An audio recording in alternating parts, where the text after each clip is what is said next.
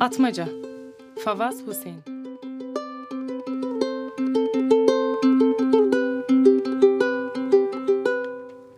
Saat yaklaşık olarak öğleden sonra ikiydi ve sıcak sersemletmişti beni. Halsiz düşürmüştü.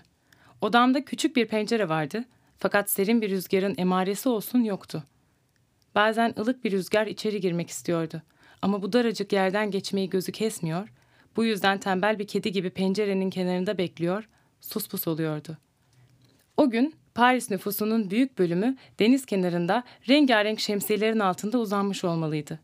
Bazıları ise uçaklar ya da büyük gemilerle daha da uzaklara ada sahillerine atmışlardı kendilerini.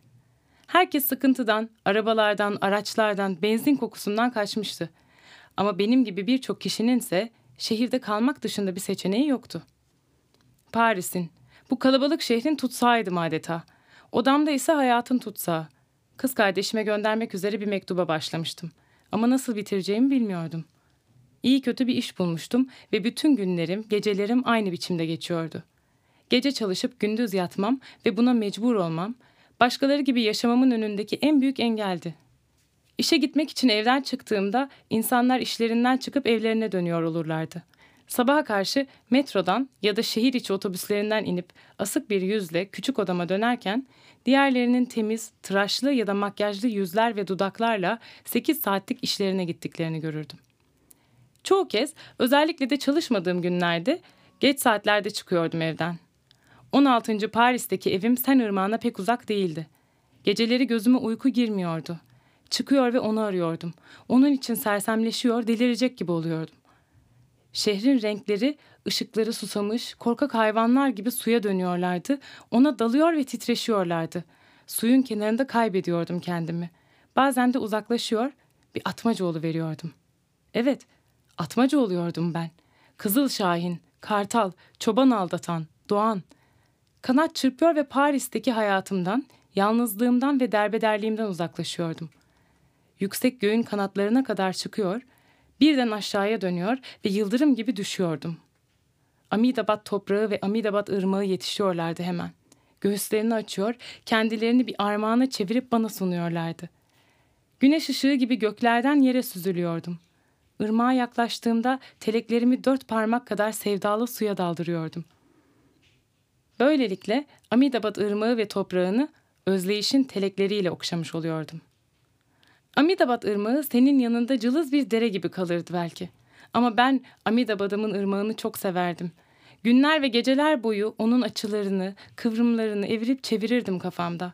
Su yüksek dağların kalbinden sızıyor ve sınırlarla, yaşlanan yaralarla, atlar ve askerlerle birlikte köylerin, kentlerin içinden ağır ağır geçiyor, uzak denizlere doğru akıyordu. Çocukken bu suyun sonunda cennetin ırmaklarına karıştığına inanırdım. Evet, Paris'te sen kıyısında atmaca oluyordum ben. Kızıl Şahin, Kartal, Çoban Aldatan ve Doğan. Kanatlarımla, teleklerimle uzaklığı ve acının demlerini yırtıyordum. Senin suyu elimden tutup düş ve esin seriyordu önüme. Amidabad'a yaslıyordu beni. Yangından, yıkımdan, kimyasal bombalardan ve büyük göçten önceki yılların Amidabad'ına. O sıcak yaz günü odamdaydım. Pencerem açık, yüreğim tutuktu. Masamdaki telefon çaldığında aklım nerelerdeydi hatırlamıyorum. Paris'in yüzüne yağan o sıcakta uyuyor muydum, uyanık mıydım bilmiyorum. Hemen açmadım telefonu. Ana dilimde endişeli ama güzel bir ses, pınardan fışkıran su gibi serin serin evde olup olmadığımı soruyordu. O sesle ipeksi bir rüzgar daldı odaya. Seydo, adını söylediğinde yüreğim göğsümden dışarı taştı.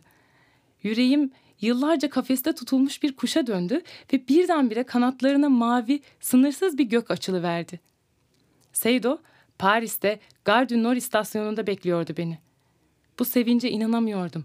Yurt dışında uzak adalara gidenleri büsbütün unutmuştum. Yedinci katta delirecek gibi oldum. Ayağa fırladım ve yüksek sesle söyledim ona. Seydo, yerinden kımıldama, kurşun gibi geleceğim. Gerçekten de tüfek namlusundan çıkan bir kurşun gibi fırladım evden. Merdivenlerden indim. En yakın metro istasyonuna yöneldim. İstasyonda büyük adamların resimlerinin altında bu şehirde trenlerin kökünün kuruduğuna inanmaya başlayacaktım neredeyse. Beklemeye dayanamadım. Şahin oldum. Yücelerin çoban aldatanı. Sınırsız göklerin kuşu. Kanatlarımı çarparak tenhalığın perdesini yırttım. Pişmanlık içinde geçen anları sevincin pençeleriyle paraladım. Paris'teki hayatım ne dersem diyeyim karma karışık bir hayattı. Günüm gecem tuhaf bir öz denetim altında geçiyordu. Kendimi ölü bir ağacın kurdu sayıyordum. Kırık bir ayna, çalı, çılgın bir rüzgar karşısında sigara dumanı ya da. Daha büyük göçün Paris'e varışımın üstünden bir yıl geçmeden bütün uykularım kabuslarla dolmuştu. Büyük göçün başlamasından sonraki bu 10. yılda etrafımdaki pek çok şey değişmişti.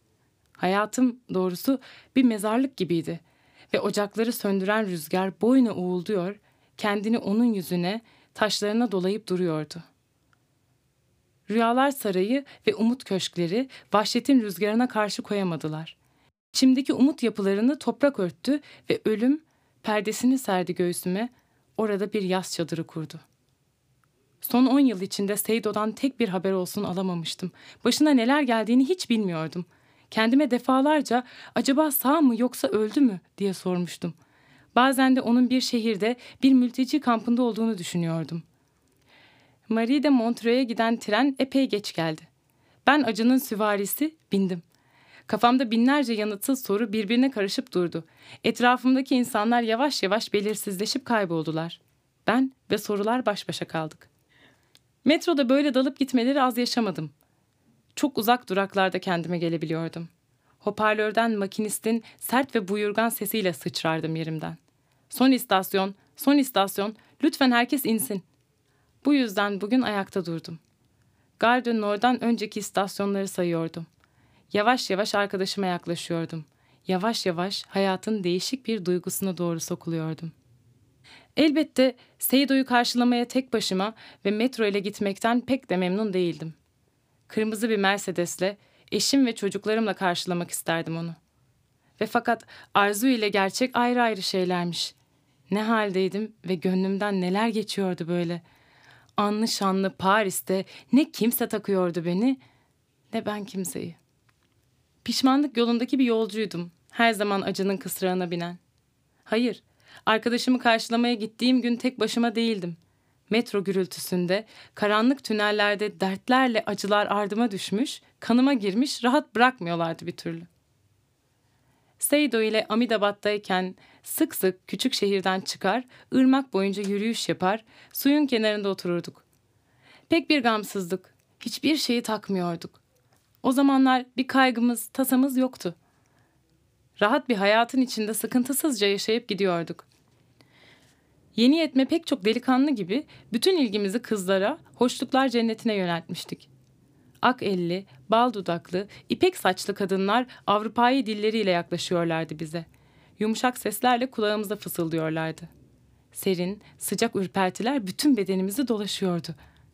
Avrupa'ya vardığımızda oradaki fıstıklar bizim için delirecek diyorduk birbirimize.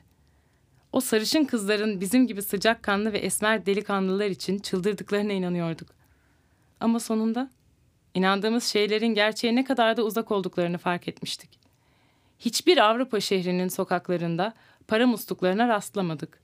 Ve her şeyden önce esmerler için çıldıran kızlar parmakla sayılacak kadar azdı. Sonra Avrupalı delikanlıları hesaba katmamıştık. Orada olabileceklerini bile aklımıza getirmemiştik. Ve onların da bizim kadar hatta bizden çok daha kolay ve ustaca kadınları etkileyebileceklerini hesaba katmamıştık. Onlar çaresizliğin yarattığı eksikliklerden dolayı vatanlarını bırakmıyor, canlarını kurtarmak ya da güvenli bir hayat için uzak yollara çıkmak zorunda kalmıyorlardı. Açlık ve korku dönemlerini çoktan geride bırakmışlardı ve kadınların gözlerini doyurabiliyorlardı. Onların küçük büyük her türlü isteklerini defalarca karşılayabiliyorlardı. Fakat ben ve benim gibi gençler de bu yüzden eleştirilemezdik. Henüz çocuktuk. Üstelik gerçeği yüzümüze tutacak pek kimse de yoktu. Bir gün demir askerlerin diliyle hemşerilerim sayesinde bülbül kesileceğime ise asla inanmazdım. Kısacası şeylerin gerçeğini aralarına girince tanıdım. Derbederlik şehirlerinin soğuğunu ve yalnızlık demlerini tanıyınca.''